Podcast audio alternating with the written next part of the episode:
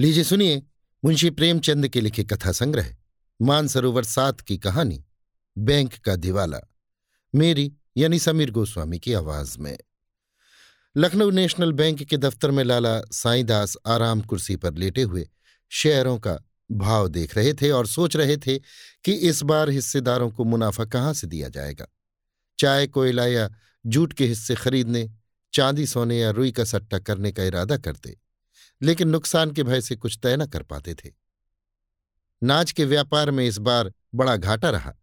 हिस्सेदारों के ढांढस के लिए हानि लाभ का कल्पित ब्यौरा दिखाना पड़ा और नफा पूंजी से देना पड़ा। इससे फिर नाज के व्यापार में हाथ डालते जी कांपता था, पर रुपए को बेकार डाल रखना असंभव था। एक दो दिन में उसे कहीं न कहीं लगाने का उचित उपाय करना जरूरी था, क्योंकि डायरेक्टरों की तिमाही बैठक एक ही सप्ताह में होने वाली थी और यदि उस समय कोई निश्चय न हुआ तो आगे 3 महीने तक फिर कुछ न हो सकेगा और 6 माही मुनाफे के बंटवारे के समय फिर वही फर्जी कार्यवाही करनी पड़ेगी, जिसको बार बार सहन करना बैंक के लिए कठिन है। बहुत देर तक इस उलझन में पड़े रहने के बाद साईंदास ने घंटी बजाई। इस पर बगल के दूसरे कमरे से एक बंगाली बाबू ने सिर निकालकर झांका। साईंदास, ताज़ा स्टील कंपनी को एक पत्र लिख दीजिए कि अपना नया बैलेंस शीट भेज दें। बाबू, उन लोगों को रुपया का गरज नहीं, चिट्ठी का जवाब नहीं देता। साईंदास, अच्छा, नागपुर की स्वदेशी मिल को लिखिए। बाबू, उनका कारोबार अच्छा नहीं है, अभी उनके मजदूरों ने हड़ताल किया है, 2 महीना तक मिल बंद रहा।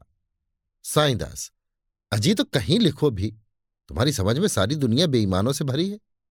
बाबू, बाबा लिखने को तो हम सब जगह लिखते हैं, मगर खाली लिख देने से तो कुछ लाभ नहीं होता। लाला साईंदास अपनी कुल प्रतिष्ठा और मर्यादा के कारण बैंक के मैनेजिंग डायरेक्टर हो गए थे, पर व्यवहारिक बातों से अपरिचित थे। यही बंगाली बाबू इनके सलाहकार थे और बाबू साहब को किसी कारखाने या कंपनी पर भरोसा न था। इन्हीं के अविश्वास के कारण पिछले साल बैंक का रुपया संदूक से बाहर न निकल सका था और अब वही रंग फिर दिखाई देता था। साईंदास को इस कठिनाई से बचने का कोई उपाय न सूझता था, न इतनी हिम्मत थी कि अपने भरोसे किसी व्यापार में हाथ डाले। बेचैनी की दशा में उठकर कमरे में टहलने लगे कि दरबान ने आकर खबर दी, बरहल की महारानी की सवारी आई है। लाला साईंदास चौंक पड़े। बरहल की महारानी को लखनऊ आए 3-4 दिन हुए थे और हरेक के मुंह से उन्हीं की चर्चा सुनाई देती थी। कोई उनके पहनावे पर मुग्ध था, कोई सुंदरता पर, कोई उनकी स्वच्छंद वृत्ति पर, यहां तक कि उनकी दासियां और सिपाही आदि भी लोगों की चर्चा के पात्र बने हुए थे। रॉयल होटल के द्वार पर दर्शकों की भीड़ लगी रहती थी। कितने ही शौकीन बेफिक्रे लोग इतर फरोश बजाज या तंबाकूगर का वेश धरकर उनका दर्शन कर चुके थे। जिधर से महारानी की सवारी निकल जाती, दर्शकों के ठट लग जाते थे। वाह वाह, क्या शान है!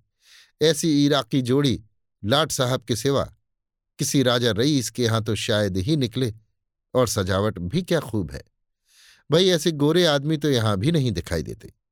यहां के रईस तो मृगांक, चंद्रोदय और ईश्वर जाने क्या क्या खाक बला खाते हैं, पर किसी के बदन पर तेज या प्रकाश का नाम नहीं। ये लोग न जाने क्या भोजन करते और किस कुएं का पानी पीते हैं कि जिसे देखिए ताज़ा सेब बना हुआ है। ये सब जलवायु का प्रभाव है। बरहल उत्तर दिशा में नेपाल के समीप अंग्रेजी राज्य में एक रियासत थी। यद्यपि जनता उसे बहुत मालदार समझती थी, पर वास्तव में उस रियासत की आमदनी 2 लाख से अधिक न थी। हाँ, क्षेत्रफल बहुत विस्तृत था, बहुत भूमि ऊसर और उजाड़ थी, बसा हुआ भाग भी पहाड़ी और बंजर था, जमीन बहुत सस्ती उठती थी। लाला साईंदास ने तुरंत अलगनी से रेशमी सूट उतार कर पहन लिया और मेज पर आकर इस शान से बैठ गए मानो राजा रानियों का यहाँ आना कोई साधारण बात है। दफ्तर के क्लर्क भी संभल गए। सारे बैंक में सन्नाटे की हलचल पैदा हो गई। दरबान ने पगड़ी संभाली, चौकीदार ने तलवार निकाली और अपने स्थान पर खड़ा हो गया। पंखा कुली की मीठी नींद भी टूटी और बंगाली बाबू महारानी के स्वागत के लिए दफ्तर से बाहर निकले। साईंदास ने बाहरी ठाट तो बना लिया, किंतु चित्त आशा और भय से चंचल हो रहा था। एक रानी से व्यवहार करने का ये पहला ही अवसर था। घबराते थे कि बात करते बने या न बने। रईसों का मिजाज आसमान पर होता है। मालूम नहीं मैं बात करने में कहीं चूक जाऊं। उन्हें इस समय अपने में एक कमी मालूम हो रही थी। वो राजसी नियमों से अनभिज्ञ थे। उनका सम्मान किस प्रकार करना चाहिए, उनसे बातें करने में किन बातों का ध्यान रखना चाहिए, उनकी मर्यादा रक्षा के लिए कितनी नम्रता उचित है, इस प्रकार के प्रश्न से वो बड़े असमंजस में पड़े हुए थे और जी चाहता था किसी तरह परीक्षा से शीघ्र ही छुटकारा हो जाए। व्यापारियों, मामूली जमींदारों या रईसों से वो रुखाई और सफाई का बर्ताव किया करते थे और पढ़े लिखे सज्जनों से शील और शिष्टता का। उन अवसरों पर उन्हें किसी विशेष विचार की आवश्यकता न होती थी, पर इस समय बड़ी परेशानी हो रही थी, जैसे कोई लंकावासी तिब्बत में आ गया हो, जहां के रस्म रिवाज और बातचीत का उसे ज्ञान न हो। एकाएक उनकी दृष्टि घड़ी पर पड़ी।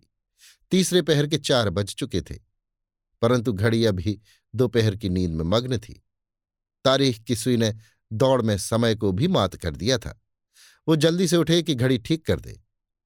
इतने में महारानी का कमरे में पदार्पण हुआ। साईंदास ने घड़ी को छोड़ा और महारानी के निकट जा बगल में खड़े हो गए, निश्चय न कर सके कि हाथ मिलाएं या झुककर सलाम करें।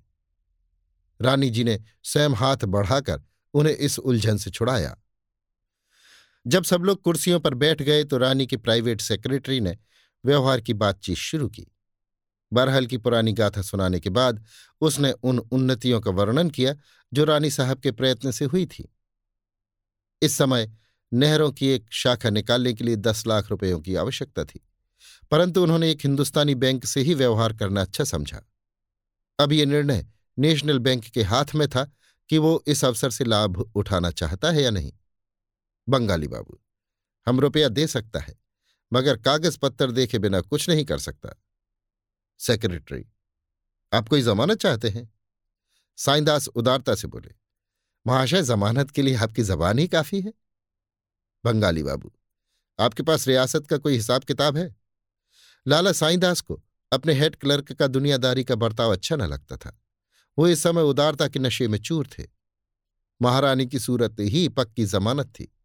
उनके सामने कागज और हिसाब का वर्णन करना बनियापन जान पड़ता था, जिससे अविश्वास की गंध आती थी। महिलाओं के सामने हम शील और संकोच के पुतले बन जाते हैं। साईंदास बंगाली बाबू की ओर क्रूर कठोर दृष्टि से देखकर बोले, कागजों की जांच कोई आवश्यक बात नहीं है, केवल हमको विश्वास होना चाहिए। बंगाली बाबू, डायरेक्टर लोग कभी न मानेगा। साईंदास, हमको इसकी परवाह नहीं, हम अपनी जिम्मेदारी पर रुपए दे सकते हैं। रानी ने साईंदास की ओर कृतज्ञतापूर्ण दृष्टि से देखा। उनके होठों पर हल्की मुस्कुराहट दिखलाई पड़ी, परंतु डायरेक्टरों ने हिसाब किताब आय व्यय देखना आवश्यक समझा और ये काम लाला साईंदास के ही सुपुर्द हुआ, क्योंकि और किसी को अपने काम से फुर्सत न थी कि वो एक पूरे दफ्तर का मुआयना करता। साईंदास ने नियम पालन किया। 3-4 दिन तक हिसाब जांचते रहे, तब अपने इत्मीनान के अनुकूल रिपोर्ट लिखी। मामला तय हो गया, दस्तावेज लिखा गया, रुपए दे दिए गए। 9 रुपए सैकड़े ब्याज ठहरा। 3 साल तक बैंक के कारोबार में अच्छी उन्नति हुई। 6ठे महीने बिना कहे सुने 45,000 रुपयों की थैली दफ्तर में आ जाती थी। व्यवहारियों को 5 रुपए सैकड़े ब्याज दे दिया जाता था। हिस्सेदारों को 7 रुपए सैकड़े लाभ था। साईंदास से सब लोग प्रसन्न थे। सब लोग उनकी सूझबूझ की प्रशंसा करते, यहां तक कि बंगाली बाबू भी धीरे धीरे उनके कायल होते जाते थे। साईंदास उनसे कहा करते, बाबूजी, विश्वास संसार से न लुप्त हुआ है और न होगा। सत्य पर विश्वास रखना प्रत्येक मनुष्य का धर्म है। जिस मनुष्य के चित्त से विश्वास जाता रहता है उसे मृतक समझना चाहिए। उसे जान पड़ता है, मैं चारों ओर शत्रुओं से घिरा हुआ हूं। बड़े से बड़े सिद्ध महात्मा भी उसे रंगे सियार जान पड़ते हैं। सच्चे से सच्चे देश प्रेमी उसकी दृष्टि में अपनी प्रशंसा के भूखे ही ठहरते हैं। संसार उसे धोखे और छल से परिपूर्ण दिखाई देता है, यहां तक कि उसके मन से परमात्मा पर श्रद्धा और भक्ति लुप्त हो जाती है। एक प्रसिद्ध फिलासफर का कथन है कि प्रत्येक मनुष्य को जब तक कि उसके विरुद्ध कोई प्रत्यक्ष प्रमाण न पाओ, भला मानस समझो। वर्तमान शासन प्रथा इसी महत्वपूर्ण सिद्धांत पर गठित है, और घृणा तो किसी से करनी ही न चाहिए। हमारी आत्माएं पवित्र हैं, उनसे घृणा करना परमात्मा से घृणा करने के समान है। मैं ये नहीं कहता हूं कि संसार में कपट छल है ही नहीं, और बहुत अधिकता से है, परंतु उसका निवारण अविश्वास से नहीं, मानव चरित्र के ज्ञान से होता है, और ये ईश्वर दत्त गुण है। मैं ये दावा तो नहीं करता, परंतु मुझे ये विश्वास है कि मैं मनुष्य को देखकर उसके आंतरिक भावों तक पहुंच जाता हूं। कोई कितना ही वेश बदले, रंगरूप संवारे, परंतु मेरी अंतर्दृष्टि को धोखा नहीं दे सकता। ये भी ध्यान रखना चाहिए कि विश्वास से विश्वास उत्पन्न होता है और अविश्वास से अविश्वास। यह प्राकृतिक नियम है। जिस मनुष्य को आप शुरू से ही धूर्त, कपटी, दुर्जन समझ लेंगे, वो कभी आपसे निष्कपट व्यवहार न करेगा। वो एकाएक आपको नीचा दिखाने का यत्न करेगा। इसके विपरीत आप एक चोर पर भी भरोसा करें तो वो आपका दास हो जाएगा। सारे संसार को लूटे परंतु आपको धोखा न देगा। वो कितना ही कुकर्मी, अधर्मी क्यों न हो, पर आप उसके गले में विश्वास की जंजीर डालकर उसे जिस ओर चाहे ले जा सकते हैं। यहां तक कि वो आपके हाथों पुण्यात्मा भी बन सकता है। बंगाली बाबू के पास इन दार्शनिक तर्कों का कोई उत्तर न था। चौथे वर्ष की पहली तारीख थी। लाला साईंदास बैंक के दफ्तर में बैठे डाकिये की राह देख रहे थे। आज बरहल से 45,000 रुपये आवेंगे। अब कि इनका इरादा था कि कुछ सजावट के सामान और मोल ले लें। अब तक बैंक में टेलीफोन नहीं था, उसका भी तखमीना मंगा लिया था। आशा की आभा चेहरे से झलक रही थी। बंगाली बाबू से हंसकर कहते थे, इस तारीख को मेरे हाथों में अदबदा के खुजली होने लगती है। आज भी हथेली खुजला रही है। कभी दफ्तरी से कहते, अरे मियाँ शराफत, जरा सगुन तो बिचारो, सिर्फ सूद ही सूद आ रहा है, या दफ्तर वालों के लिए नजराना शुक्राना भी। आशा का प्रभाव कदाचित स्थान पर भी होता है। बैंक भी आज खुला हुआ दिखाई पड़ता था। डाकिया ठीक समय पर आया। साईंदास ने लापरवाही से उसकी ओर देखा। उसने अपनी थैली से कई रजिस्ट्री लिफाफे निकाले। साईंदास ने लिफाफों को उड़ती निगाह से देखा। बरहल का कोई लिफाफा न था, न बीमा, न मुहर, न वो लिखावट। कुछ निराशा सी हुई। जी में आया डाकिये से पूछे, कोई रजिस्ट्री रह तो नहीं गई, पर रुक गए। दफ्तर के क्लर्कों के सामने इतना अधैर्य अनुचित था, किंतु जब डाकिया चलने लगा तब उनसे ना रहा गया। पूछ ही बैठे, अरे भाई, कोई बीमा का लिफाफा रह तो नहीं गया? आज उसे आना चाहिए था। डाकिये ने कहा, सरकार भला ऐसी बात हो सकती है? और कहीं भूल चूक चाहे हो भी जाए, पर आपके काम में कहीं भूल हो सकती है? साईंदास का चेहरा उतर गया, जैसे कच्चे रंग पर पानी चढ़ जाए। डाकिया चला गया तो बंगाली बाबू से बोली, ये देर क्यों हुई? और तो कभी ऐसा ना होता था। बंगाली बाबू ने निष्ठुर भाव से उत्तर दिया, किसी कारण से देरी हो गया होगा, घबराने का कोई बात नहीं। निराशा असंभव को संभव बना देती है। साईंदास को इस समय ये ख्याल हुआ कि कदाचित पार्सल से रुपए आते हों। हो सकता है 3,000 अशरफियों का पार्सल करा दिया हो। यद्यपि इस विचार को औरों पर प्रकट करने का उन्हें साहस न हुआ, पर उन्हें ये आशा उस समय तक बनी रही जब तक पार्सल वाला डाकिया वापस नहीं गया। अंत में संध्या को वो बेचैनी की दशा में उठकर घर चले गए। अब खत या तार का इंतजार था। 2-3 बार झुंझला कर उठे, डांट कर पत्र लिखूं और साफ साफ कह दूं कि लेन देन के मामले में वादा पूरा न करना विश्वासघात है। एक दिन की देर भी बैंक के लिए घातक हो सकती है। इससे यह होगा कि फिर कभी ऐसी शिकायत करने का अवसर न मिलेगा। परंतु फिर कुछ सोच कर न लिखा। शाम हो गई थी, कई मित्र आ गए, गपशप होने लगी। इतने में पोस्टमैन ने शाम की डाक दी। यों पहले अखबारों को खोला करते, पर आज चिट्ठियां खोली, किंतु बरहल का कोई खत न था। तब बेदम हो एक अंग्रेजी अखबार खोला। पहले ही तार का शीर्षक देखकर उनका खून सर्द हो गया।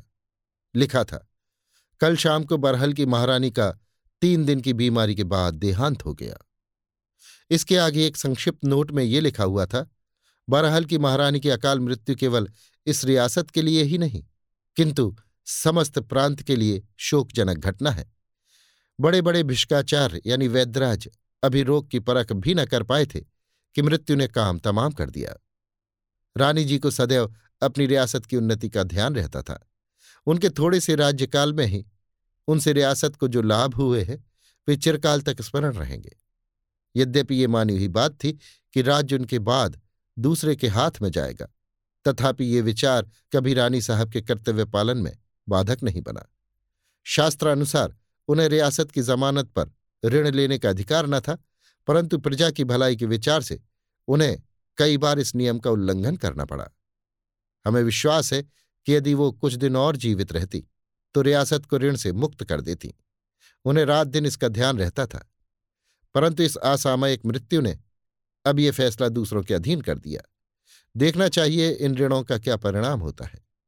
हमें विश्वस्त रीत से मालूम हुआ है कि नए महाराज ने, जो आजकल लखनऊ में विराजमान है, अपने वकीलों की सम्मति के अनुसार मृतक महारानी के ऋण संबंधी हिसाबों को चुकाने से इनकार कर दिया।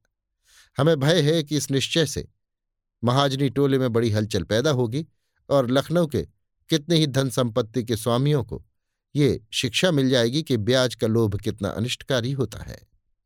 लाला साईंदास ने अखबार मेज पर रख दिया और आकाश की ओर देखा, जो निराशा का अंतिम आश्रय है। अन्य मित्रों ने भी ये समाचार पढ़ा। इस प्रश्न पर वाद विवाद होने लगा। साईंदास पर चारों ओर से बौछार पड़ने लगी। सारा दोष उन्हीं के सिर मढ़ा गया और उनकी चिरकाल की कार्यकुशलता और परिणामदर्शिता मिट्टी में मिल गई। बैंक कितना बड़ा घाटा सहने में असमर्थ था। अब ये विचार उपस्थित हुआ कि कैसे उसके प्राणों की रक्षा की जाए। शहर में ये खबर फैलते ही लोग अपने रुपए वापस लेने के लिए आतुर हो गए। सुबह से शाम तक लेनदारों का तांता लगा रहता था। जिन लोगों का धन चालू हिसाब में जमा था, उन्होंने तुरंत निकाल लिया, कोई उज्र न सुना। ये उसी पत्र के लेख का फल था कि नेशनल बैंक की साख उठ गई। धीरज से काम लेते तो बैंक संभल जाता, परंतु आंधी और तूफान में कौन नौका स्थिर रह सकती है। अंत में खजांची ने टाट उलट दिया। बैंक की नसों से इतनी रक्त धाराएं निकली कि वो प्राण रहित हो गया। 3 दिन बीत चुके थे। बैंक घर के सामने सहस्त्रों आदमी एकत्र थे। बैंक के द्वार पर सशस्त्र सिपाहियों का पहरा था। नाना प्रकार की अफवाहें उड़ रही थीं। कभी खबर उड़ती लाला साईंदास ने विषपान कर लिया, कोई उनके पकड़े जाने की सूचना लाता था, कोई कहता था डायरेक्टर हवालात के भीतर हो गए। एकाएक सड़क पर एक मोटर निकली और बैंक के सामने आकर रुक गई। किसी ने कहा बरहल के महाराज की मोटर है। इतना सुनते ही सैकड़ों मनुष्य मोटर की ओर घबराए हुए दौड़े और उन लोगों ने मोटर को घेर लिया। कुंवर जगदीश सिंह महारानी की मृत्यु के बाद वकीलों से सलाह लेने लखनऊ आए थे। बहुत कुछ सामान भी खरीदना था। वे इच्छाएं जो चिरकाल से ऐसे सुअवसर की प्रतीक्षा में बंधी थीं, पानी की भांति राह पाकर उबली पड़ती थीं। ये मोटर आज ही ली गई थी। नगर में एक कोठी लेने की बातचीत हो रही थी। बहुमूल्य विलास वस्तुओं से लदी एक गाड़ी बरहल के लिए चल चुकी थी। यहां इतनी भीड़ देखी तो सोचा कोई नवीन नाटक होने वाला है। मोटर रोक दी। इतने में सैकड़ों की भीड़ लग गई। कुंवर साहब ने पूछा, यहां आप लोग क्यों जमा हैं? कोई तमाशा होने वाला है क्या? एक महाशय, जो देखने में बड़े बिगड़े रईस मालूम होते थे, बोले, जी हां, बड़ा मजेदार तमाशा है। कुंवर, किसका तमाशा है? वो तकदीर का। कुंवर महाशय को ये उत्तर पाकर आश्चर्य तो हुआ, परंतु सुनते आए थे कि लखनऊ वाले बात बात में बात निकाला करते हैं, अतः उसी ढंग से उत्तर देना आवश्यक हुआ। बोले, तकदीर का खेल देखने के लिए यहां आना तो आवश्यक नहीं। लखनवी महाशय ने कहा, आपका कहना सच है, लेकिन दूसरी जगह ये मजा कहाँ। यहां सुबह से शाम तक के बीच भाग्य ने कितनों को धनी से निर्धन और निर्धन से भिखारी बना दिया। सवेरे जो लोग महल में बैठे थे, उन्हें इस समय वृक्ष की छाया भी नसीब नहीं। जिनके द्वार पर सदा वर्त खुले थे, उन्हें इस समय रोटियों के लाले पड़े हैं।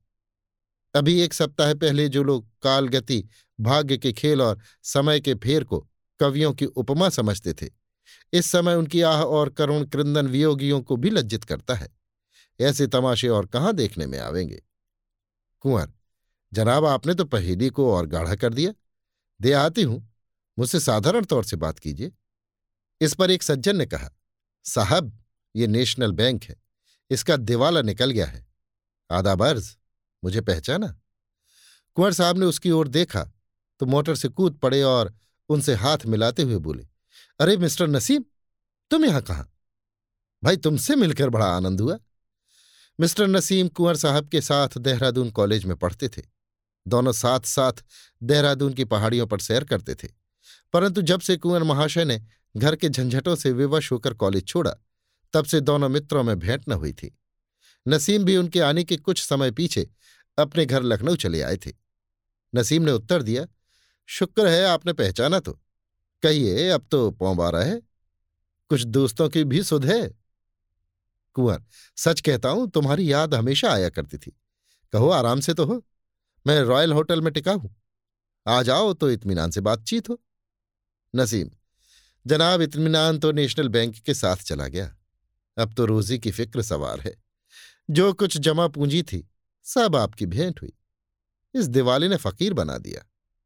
अब आपके दरवाजे पर आकर धरना दूंगा। कुंवर, तुम्हारा घर है, बेखटके आओ, मेरे साथ ही क्यों ना चलो। क्या बतलाऊं, मुझे कुछ भी ध्यान न था कि मेरे इनकार करने का ये फल होगा। जान पड़ता है बैंक ने बहुतेरों को तबाह कर दिया। नसीम, घर घर मातम छाया हुआ है। मेरे पास तो इन कपड़ों के सिवा और कुछ नहीं रहा। इतने में एक तिलकधारी पंडित जी आ गए और बोले, साहब आपके शरीर पर वस्त्र तो है, यहां तो धरती आकाश कहीं ठिकाना नहीं। मैं राघोजी पाठशाला का अध्यापक हूं। पाठशाला का सब धन इसी बैंक में जमा था। 50 विद्यार्थी इसी के आश्रय संस्कृत पढ़ते और भोजन पाते थे। कल से पाठशाला बंद हो जाएगी। दूर दूर के विद्यार्थी हैं, वो अपने घर किस तरह पहुंचेंगे ईश्वर ही जाने। एक महाशय जिनके सिर पर पंजाबी ढंग की पगड़ी थी, गाढ़े का कोट और चमरौधा जूता पहने हुए थे, आगे बढ़ाए और नेतृत्व के भाव से बोले, महाशय इस बैंक के फेलियर ने कितने ही इंस्टीट्यूशनों को समाप्त कर दिया। लाला दीनानाथ का नाथालय अब एक दिन भी नहीं चल सकता। उसके 1 लाख रुपए डूब गए। अभी 15 दिन हुए, मैं डेपुटेशन से लौटा तो 15,000 रुपये अनाथालय कोष में जमा किए थे, मगर अब कहीं कौड़ी का ठिकाना नहीं। एक बूढ़े ने कहा, साहब मेरी तो जिंदगी भर की कमाई मिट्टी में मिल गई, अब कफन का भी भरोसा नहीं। धीरे धीरे और लोग भी एकत्र हो गए और साधारण बातचीत होने लगी। प्रत्येक मनुष्य अपने पास वाले को अपनी दुख कथा सुनाने लगा। कुंवर साहब आधे घंटे तक नसीम के साथ खड़े ये विपद कथाएं सुनते रहे। जो ही मोटर पर बैठे और होटल की ओर चलने की आज्ञा दी, त्यों ही उनकी दृष्टि एक मनुष्य पर पड़ी जो पृथ्वी पर सिर झुकाए बैठा था। ये एक अहीर था। लड़कपन में कुंवर साहब के साथ खेला था। उस समय उनमें ऊंच नीच का विचार न था। साथ कबड्डी खेले, साथ पेड़ों पर चढ़े और चिड़ियों के बच्चे चुराए थे। जब कुंवर जी देहरादून पढ़ने गए, तब ये अहीर का लड़का शिवदास अपने बाप के साथ लखनऊ चला आया। उसने यहाँ एक दूध की दुकान खोल ली थी। कुंवर साहब ने उसे पहचाना और उच्च स्वर से पुकारा, अरे शिवदास, इधर देखो। शिवदास ने बोली सुनी परंतु सिर ऊपर न उठाया। वह अपने स्थान पर बैठा ही कुंवर साहब को देख रहा था।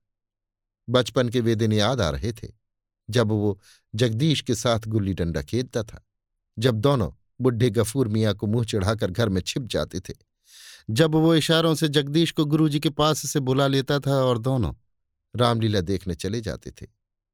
उसे विश्वास था कि कुंवर जी मुझे भूल गए होंगे। वे लड़कपन की बातें अब कहाँ, कहाँ मैं और कहाँ ये। लेकिन कुंवर साहब ने उसका नाम लेकर बुलाया तो उसने प्रसन्न होकर मिलने के बदले और भी सिर नीचा कर लिया और वहां से टल जाना चाहा। कुंवर साहब की सहृदयता में वो सौम्य भाव न था, मगर कुंवर साहब उसे हटते देखकर मोटर से उतरे और उसका हाथ पकड़कर बोले, अरे शिवदास, क्या मुझे भूल गए। अब शिवदास अपने मनोवेग को रोक न सका। उसके नेत्र डबडबा आए। कुंवर के गले से लिपट गया और बोला, भूला तो नहीं, पर आपके सामने आते लज्जा आती है। कुंवर, यहां दूध की दुकान करते हो क्या? मुझे मालूम ही ना था। नहीं, अखबारों से पानी पीते पीते जुकाम क्या होता। आओ इसी मोटर पर बैठ जाओ, मेरे साथ होटल तक चलो, तुमसे बातें करने को जी चाहता है।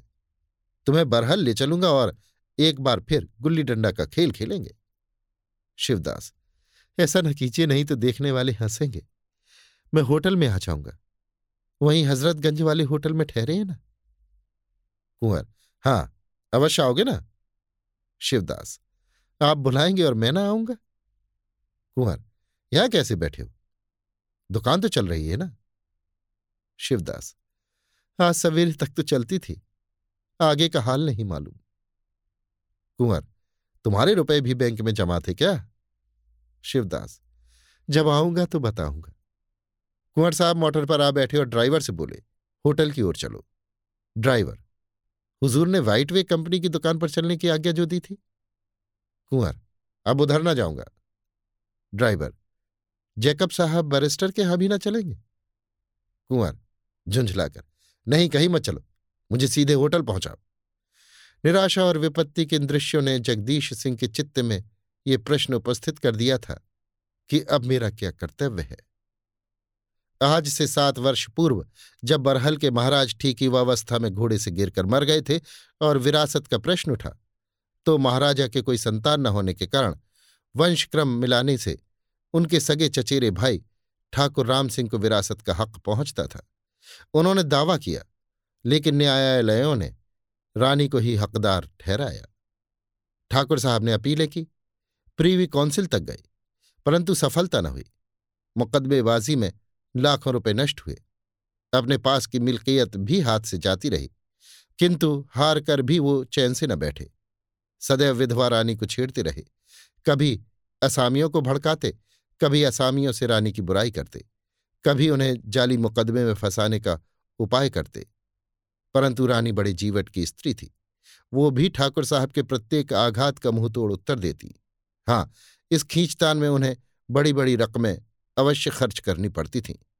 असामियों से रुपए न वसूल होते, इसलिए उन्हें बार बार ऋण लेना पड़ता था, परंतु कानून के अनुसार उन्हें ऋण लेने का अधिकार न था, इसलिए उन्हें या तो इस व्यवस्था को छिपाना पड़ता था या सूद की गहरी दर स्वीकार करनी पड़ती थी।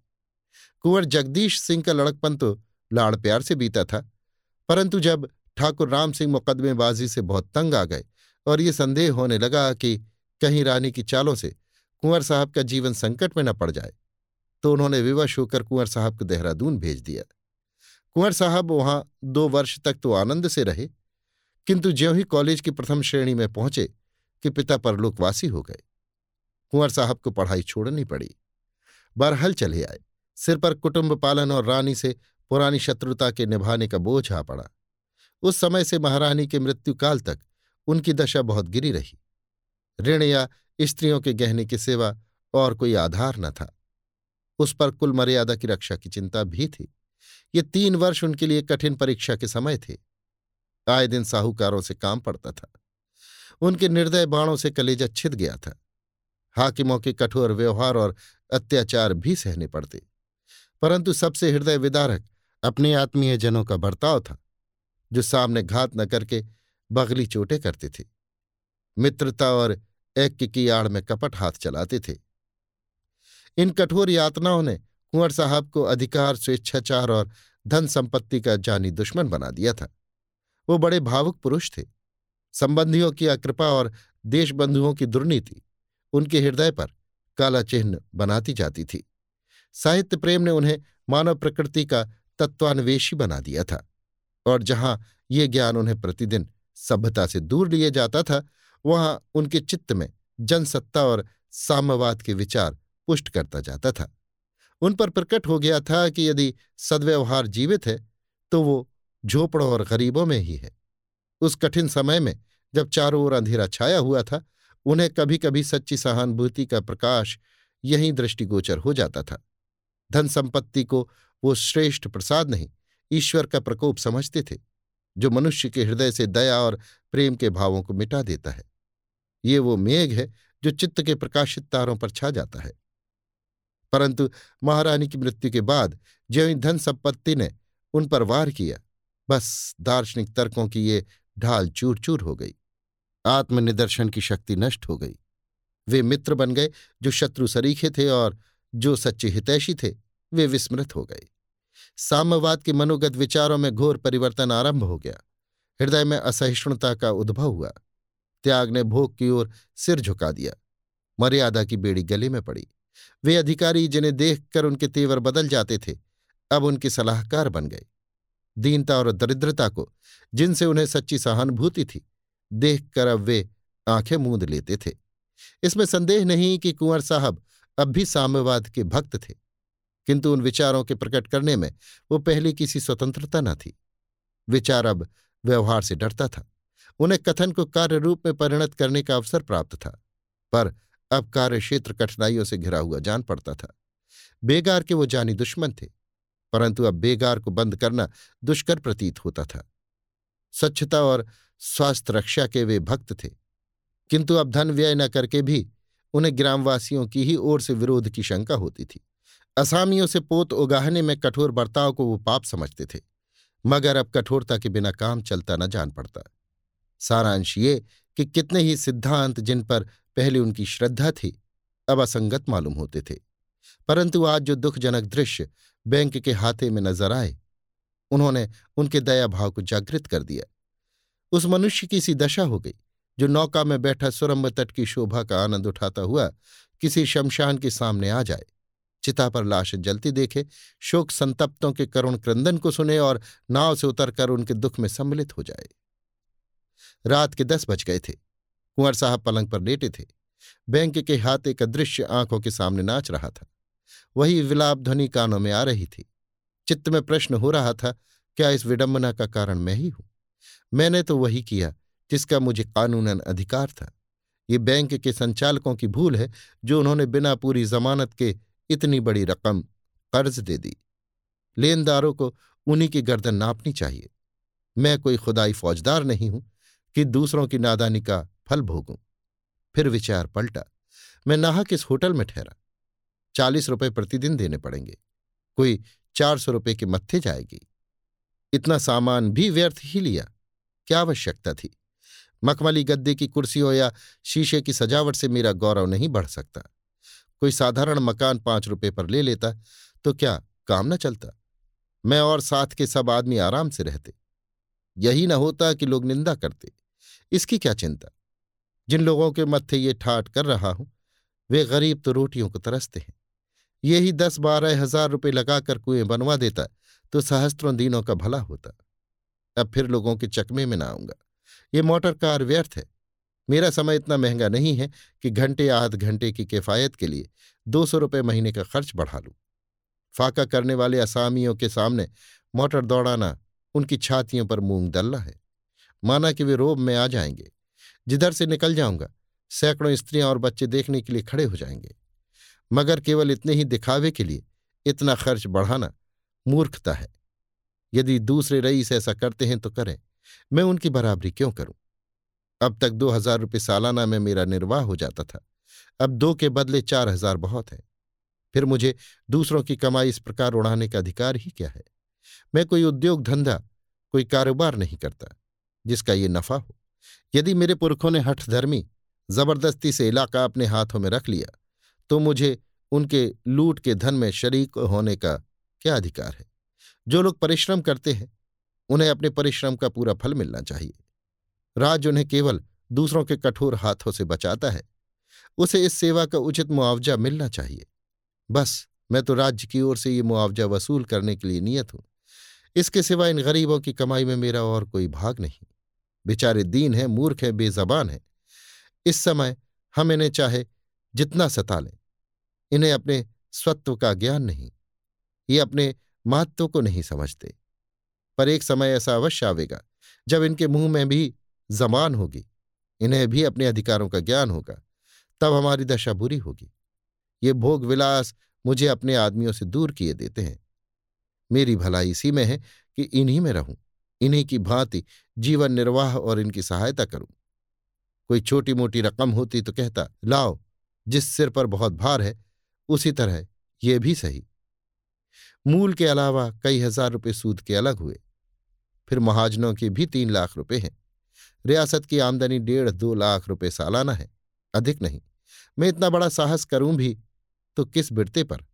हाँ, यदि बैरागी हो जाऊं तो संभव है मेरे जीवन में यदि कहीं अचानक मृत्यु न हो जाए तो ये झगड़ा पाक हो जाए। इस अग्नि में कूदना अपने संपूर्ण जीवन, अपनी उमंगों और अपनी आशाओं को भस्म करना है। आह, इन दिनों की प्रतीक्षा में मैंने क्या क्या कष्ट नहीं भोगे। पिताजी ने इस चिंता में प्राण त्याग किया। ये शुभ मुहूर्त हमारी अंधेरी रात के लिए दूर का दीपक था। हम इसी के आश्रय जीवित थे। सोते जागते सदैव इसी की चर्चा रहती थी। इससे चित्त को कितना संतोष और कितना अभिमान था। भूखे रहने के दिन भी हमारे तेवर मैले न होते थे। जब इतने धैर्य और संतोष के बाद अच्छे दिन आए तो उससे कैसे विमुख हुआ जाए? फिर अपनी ही चिंता तो नहीं, रियासत की उन्नति की कितनी ही स्कीमें सोच रहा हूं। क्या अपनी इच्छाओं के साथ उन विचारों को भी त्याग दूं? इस अभागी रानी ने मुझे बुरी तरह फंसाया। जब तक जीती रही कभी चैन से न बैठने दिया। मरी तो मेरे सिर पर ये बला डाल दी, परंतु मैं दरिद्रता से इतना डरता क्यों हूं? दरिद्रता कोई पाप नहीं है। यदि मेरा त्याग हजारों घरानों को कष्ट और दुरवस्था से बचाए तो मुझे उससे मुंह न मोड़ना चाहिए। केवल सुख से जीवन व्यतीत करना ही हमारा ध्येय नहीं है। हमारी मान प्रतिष्ठा और कीर्ति सुखभोग ही से तो नहीं हुआ करती। राजमंदिरों में रहने वालों और विलास में रत राणा प्रताप को कौन जानता है? उनका ये आत्मसमर्पण और कठिन व्रत पालन ही है जिसने उन्हें हमारी जाति का सूर्य बना दिया है। श्री रामचंद्र ने यदि अपना जीवन सुख भोग में बिताया होता तो आज हम उनका नाम भी न जानते। उनके आत्मबलिदान ने ही उन्हें अमर बना दिया। हमारी प्रतिष्ठा धन और विलास पर अवलंबित नहीं है। मैं मोटर पर सवार हुआ तो क्या, और टट्टू पर चढ़ा तो क्या, होटल में ठहरा तो क्या, और किसी मामूली घर में ठहरा तो क्या। बहुत होगा ताल्लुकेदार लोग मेरी हंसी उड़ावेंगे, इसकी परवाह नहीं। मैं तो हृदय से चाहता हूं कि उन लोगों से अलग अलग रहूं। यदि इतनी निंदा से सैकड़ों परिवारों का भला हो जाए तो मैं मनुष्य नहीं यदि प्रसन्नता से उसे सहन न करूं। यदि अपने घोड़े और फिटन, सैर और शिकार, नौकर चाकर और स्वार्थ साधक हित मित्रों से रहित होकर मैं सहस्त्रों अमीर गरीब कुटुंबों का, विधवाओं अनाथों का भला कर सकूं तो मुझे इसमें कदापि विलंब न करना चाहिए। सहस्त्रों परिवारों के भाग्य इस समय मेरी मुट्ठी में है। मेरा सुख भोग उनके लिए विष और मेरा आत्मसंयम उनके लिए अमृत है। मैं अमृत बन सकता हूं, विष क्यों बनूं? और फिर इसे आत्मत्याग समझना भी मेरी भूल है। ये एक संयोग है कि मैं आज इस जायदाद का अधिकारी हूं। मैंने उसे कमाया नहीं, उसके लिए रक्त नहीं बहाया, न पसीना बहाया। यदि वो जायदाद मुझे न मिली होती तो मैं सहस्त्रों दीन भाइयों की भांति आज जीविकोपार्जन में लगा रहता। मैं क्यों न भूल जाऊं कि मैं इस राज्य का स्वामी हूं। ऐसे ही अवसरों पर मनुष्य की परख होती है। मैंने वर्षों पुस्तकावलोकन किया, वर्षों परोपकार के सिद्धांत का अनुयायी रहा। यदि इस समय उन सिद्धांतों को भूल जाऊं, स्वार्थ को मनुष्यता और सदाचार से बढ़ने दूं, तो वस्तुतः ये मेरी अत्यंत कायरता और स्वार्थपरता होगी। भला स्वार्थ साधन की शिक्षा के लिए गीता, मिल, एमर्सन और अरस्तु का शिष्य बनने की क्या आवश्यकता थी? ये पाठ तो मुझे अपने दूसरे भाइयों से यों ही मिल जाता। प्रचलित प्रथा से बढ़कर और कौन गुरु था? साधारण लोगों की भांति क्या मैं भी स्वार्थ के सामने सिर झुका दूं? तो फिर विशेषता क्या रही? नहीं, मैं विवेक बुद्धि का खून न करूंगा।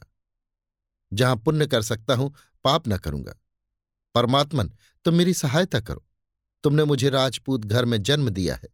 मेरे कर्म से इस महान जाति को लज्जित न करो। नहीं, कदापि नहीं। ये गर्दन स्वार्थ के सम्मुख न झुकेगी। मैं राम, भीष्म और प्रताप का वंशज हूं, शरीर सेवक न बनूंगा।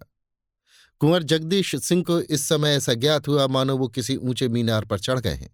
चित्त अभिमान से पूरित हो गया, आंखें प्रकाशमान हो गईं, परंतु एक ही क्षण में इस उमंग का उतार होने लगा।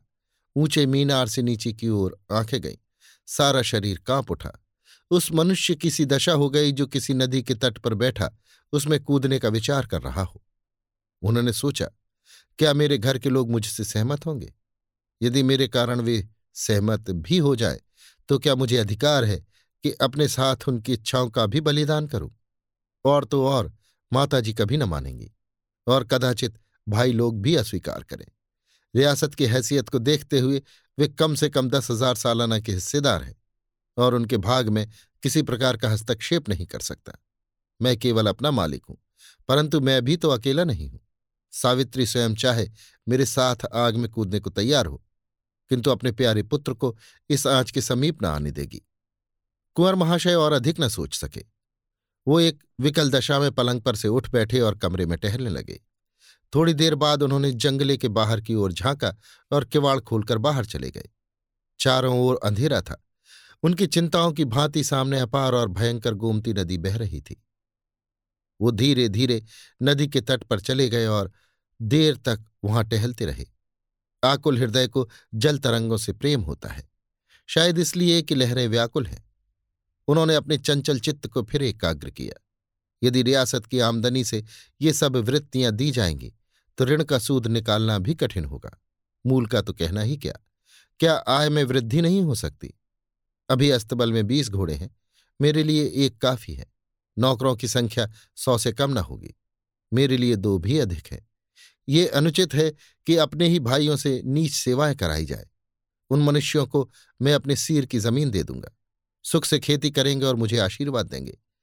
बगीचों के फल अब तक डालियों की भेंट हो जाते थे, अब उन्हें बेचूंगा और सबसे बड़ी आमदनी तो बयाई की है। केवल महेशगंज के बाजार के 10,000 रुपये आते हैं। ये सब आमदनी महंत जी उड़ा जाते हैं, उनके लिए 1,000 रुपये साल होना चाहिए। अब की इस बाजार का ठेका दूंगा, 8,000 से कम न मिलेंगे। इन मदों से 25,000 रुपये की वार्षिक आय होगी। सावित्री और लड़के के लिए 1,000 रुपये काफी है। मैं सावित्री से स्पष्ट कह दूंगा कि या तो 1,000 रुपये मासिक लो और मेरे साथ रहो, या रियासत की आधी आमदनी ले लो और मुझे छोड़ दो। रानी बनने की इच्छा हो तो खुशी से बनो, परंतु मैं राजा न बनूंगा। अचानक कुंवर साहब के कानों में आवाज आई, राम नाम सत्य है। उन्होंने पीछे मुड़कर देखा, कई मनुष्य एक लाश लिए आते थे। उन लोगों ने नदी किनारे चिता बनाई और उसमें आग लगा दी। 2 स्त्रियां चिंघाड़ कर रो रही थीं। इस विलाप का कुंवर साहब के चित्त पर कुछ प्रभाव न पड़ा। वो चित्त में लज्जित हो रहे थे कि मैं कितना पाषाण हृदय हूं। एक दीन मनुष्य की लाश जल रही है, स्त्रियां रो रही हैं और मेरा हृदय तनिक भी नहीं पसीजता, पत्थर की मूर्ति की भांति खड़ा हूं। एक बारगी एक स्त्री ने रोते हुए कहा, हाय मेरे राजा, तुम्हें विष कैसे मीठा लगा। ये हृदय विदारक विलाप सुनते ही कुंवर साहब के चित्त में एक घाव सा लगा। करुणा सजल हो गई और नेत्र अश्रुपूर्ण हो गए। कदाचित इसने विषपान करके प्राण दिए हैं। हाय, उसे विष कैसे मीठा लगा। इसमें कितनी करुणा है, कितना दुख, कितना आश्चर्य। विष तो कड़वा पदार्थ है, क्यों कर मीठा हो गया। कटु विष के बदले जिसने अपने मधुर प्राण दे दिए, उस पर कोई बड़ी मुसीबत पड़ी होगी। ऐसी ही दशा में विष मधुर हो सकता है। कुंवर साहब तड़प गए। कारुणिक शब्द बार बार उनके हृदय में गूंजते थे। अब उनसे वहां न खड़ा रहा गया। वो उन आदमियों के पास आए। एक मनुष्य से पूछा, क्या बहुत दिनों से बीमार थे। इस मनुष्य ने कुंवर साहब की ओर आंसू भरे नेत्रों से देखकर कहा, नहीं साहब, कहाँ की बीमारी। आज भी संध्या तक भली भांति बातें कर रहे थे। मालूम नहीं संध्या को क्या खा लिया कि खून की क़य होने लगी। जब तक वैद्यराज के यहां जाए तब तक आंखें उलट गई, नाड़ी छूट गई। वैद्यराज ने आकर देखा तो कहा, अब क्या हो सकता है। अभी कुल 22-23 वर्ष की अवस्था थी। ऐसा पट्ठा सारे लखनऊ में नहीं था। कुंवर, कुछ मालूम हुआ विष क्यों खाया। उस मनुष्य ने संदेह दृष्टि से देखकर कहा, महाशय, और तो कोई बात नहीं हुई। जब से ये बड़ा बैंक टूटा है, बहुत उदास रहते थे। कोई 1,000 रुपये बैंक में जमा किए थे। घी दूध मलाई की बड़ी दुकान थी, बिरादरी में मान था। वो सारी पूंजी डूब गई। हम लोग रोकते रहे कि बैंक में रुपए मत जमा करो, किंतु होनहार ये थी, किसी की नहीं सुनी।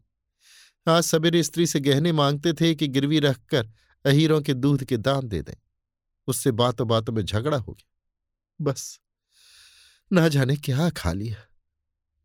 कुंवर साहब का हृदय कांप उठा। तुरंत ध्यान आया, शिवदास तो नहीं है। पूछा, इनका नाम शिवदास तो नहीं था। उस मनुष्य ने विस्मय से देखकर कहा, हां, यही नाम था। क्या आपसे जान पहचान थी। कुंवर, हां, हम और ये बहुत दिनों तक बरहल में साथ साथ खेले थे। आज शाम को वो हमसे बैंक में मिले थे। यदि उन्होंने मुझसे तनिक भी चर्चा की होती तो मैं यथाशक्ति उसकी सहायता करता। शोक। उस मनुष्य ने तब ध्यानपूर्वक कुंवर साहब को देखा और जाकर स्त्रियों से कहा, चुप हो जाओ, बरहाल के महाराज आए हैं। इतना सुनते ही शिवदास की माता जोर जोर से सिर पटकती और रोती हुई आकर कुंवर के पैरों पर गिर पड़ी। उसके मुख से केवल ये शब्द निकले, बेटा, बचपन से जिसे तुम भैया कहा करते थे। और गला रुंध गया। कुंवर महाशय की आंखों से भी अश्रुपात हो रहा था। शिवदास की मूर्ति उनके सामने खड़ी ये कहती देख पड़ती थी कि तुमने मित्र होकर मेरे प्राण लिए। भोर हो गया, परंतु कुंवर साहब को नींद न आई। जब से वो गोमती तीर से लौटे थे, उनके चित्त पर एक वैराग्य सा छाया हुआ था। वो कारुणिक दृश्य उनके स्वार्थ के तर्कों को छिन्न भिन्न किए देता था। सावित्री के विरोध, लल्ला की निराशायुक्त हठ और माता के कुशब्दों का अब उन्हें लेश मात्र भी भय न था। सावित्री कुढ़ेगी, कुढ़े, लल्ला को भी संग्राम के क्षेत्र में कूदना पड़ेगा, कोई चिंता नहीं। माता प्राण देने पर तत्पर होंगी, क्या हर्ज है। मैं अपने स्त्री पुरुष तथा हितु मित्रादि के लिए सहस्त्रों परिवारों की हत्या न करूंगा। हाय, शिवदास को जीवित रखने के लिए मैं ऐसी कितनी रियासतें छोड़ सकता हूं।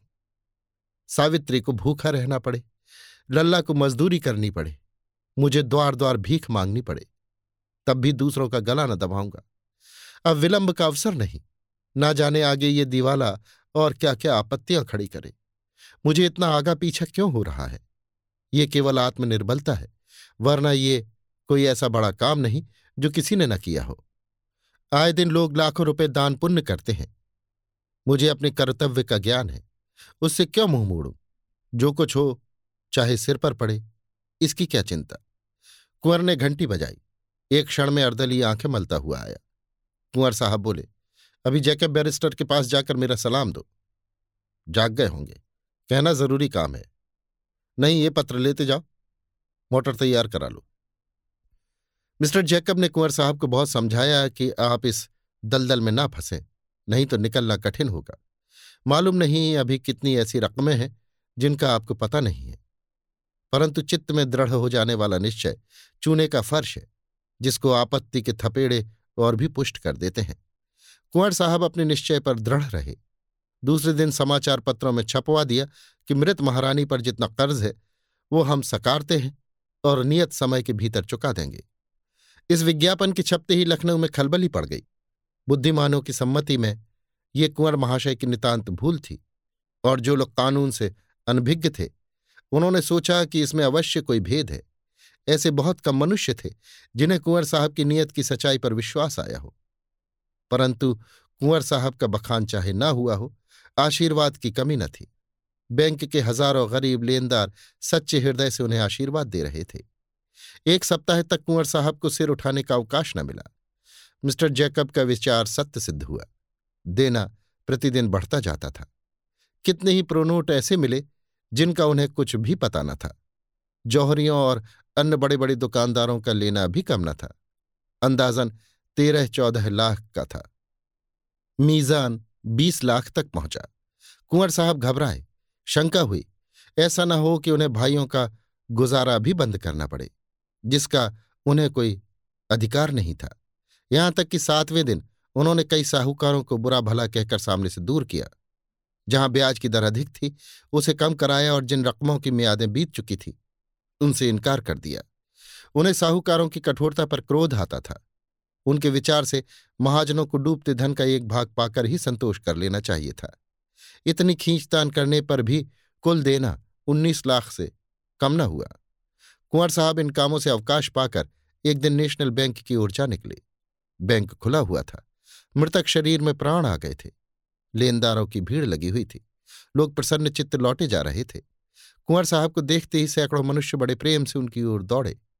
किसी ने रोकर, किसी ने पैरों पर गिरकर और किसी ने सभ्यतापूर्वक अपनी कृतज्ञता प्रकट की। वो बैंक के कार्यकर्ताओं से भी मिले। लोगों ने कहा, इस विज्ञापन ने बैंक को जीवित कर दिया। बंगाली बाबू ने लाला साईंदास की आलोचना की। वो समझता था संसार में सब मनुष्य भलमानस है, हमको उपदेश करता था। अब उसका आंख खुल गया। अकेला घर में बैठा रहता है, किसी को मुंह नहीं दिखाता। हम सुनता है वो वहां से भाग जाना चाहता था, परंतु बड़ा साहब बोला, भागेगा तो तुम्हारा ऊपर वारंट जारी कर देगा। अब साईंदास की जगह बंगाली बाबू मैनेजर हो गए थे। इसके बाद कुंवर साहब बरहल आए। भाइयों ने ये वृतांत सुना तो बिगड़े, अदालत की धमकी दी। माताजी को ऐसा धक्का पहुंचा कि वो उसी दिन बीमार होकर एक ही सप्ताह में संसार से विदा हो गई।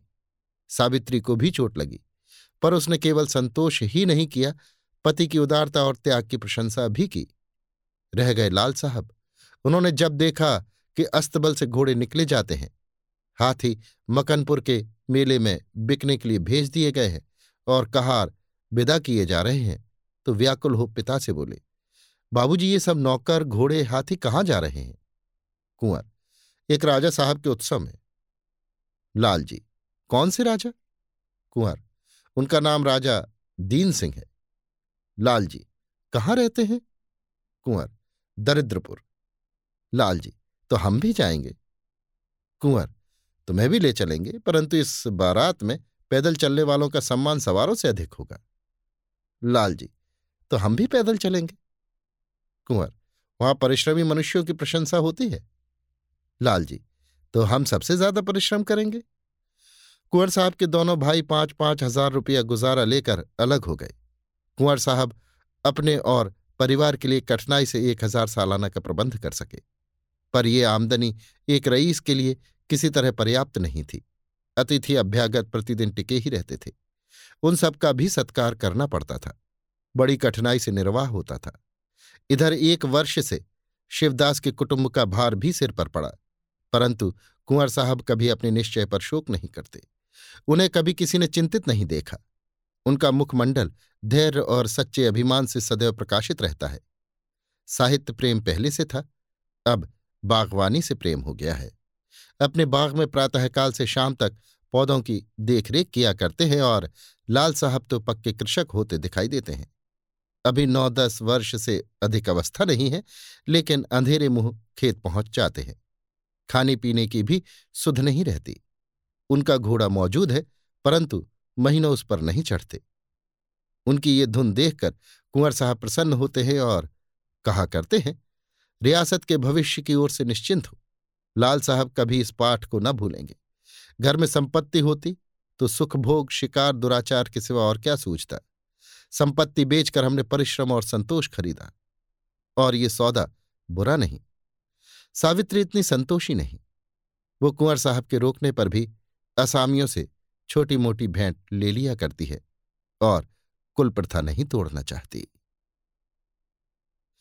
अभी आप सुन रहे थे मुंशी प्रेमचंद के लिखे कथा संग्रह मानसरोवर 7 की कहानी बैंक का दिवाला, मेरी यानी समीर गोस्वामी की आवाज में।